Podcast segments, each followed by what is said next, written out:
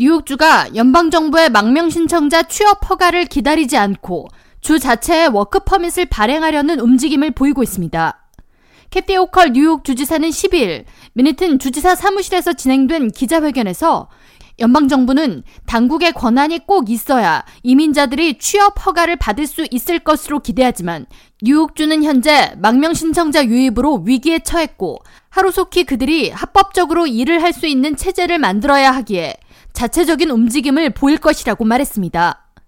이를 위해 뉴욕주 의회에서는 연방정부의 노동허가 신청을 제출한 개인에 한해 주 차원의 워크퍼밋을 발행토록 하는 법안이 발의됐습니다.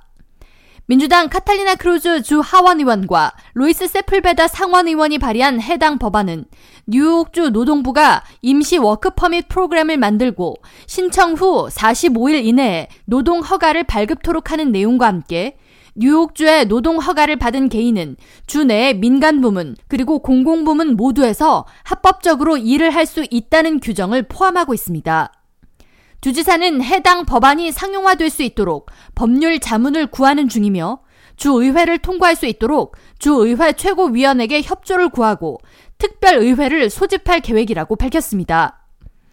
이와 같은 뉴욕주의 움직임에 연방정부는 즉각 불편한 기색을 나타냈습니다. 백악관 한 고위 관계자는 기자들과의 통화에서 뉴욕주 자체의 워크퍼밋 발행은 명백한 연방법 위반이라고 강조하면서 이민자들에게 노동 허가를 발급하는 것은 주 차원에서 해결하는 사안이 아니라고 말했습니다.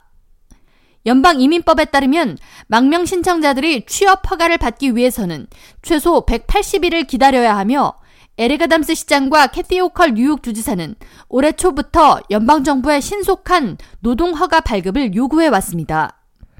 이와 같은 뉴욕주의 상황에 대해 뉴욕타임스는 12일 연방정부의 이민자 대응에 대해 좌절한 뉴욕 주지사가 자체적인 방법을 마련하려고 노력하지만 이와 같은 움직임은 결국 공화당 의원들을 중심으로 소송이 제기될 수 있고 연방법원에 의해 저지될 가능성이 높다고 예측했습니다. 이어 민주당 뉴욕주 지도부의 이와 같은 움직임이 바이든 대통령과의 갈등 및 긴장을 더욱 고조시킬 가능성이 높다고 예측했습니다. K-라디오 전영숙입니다.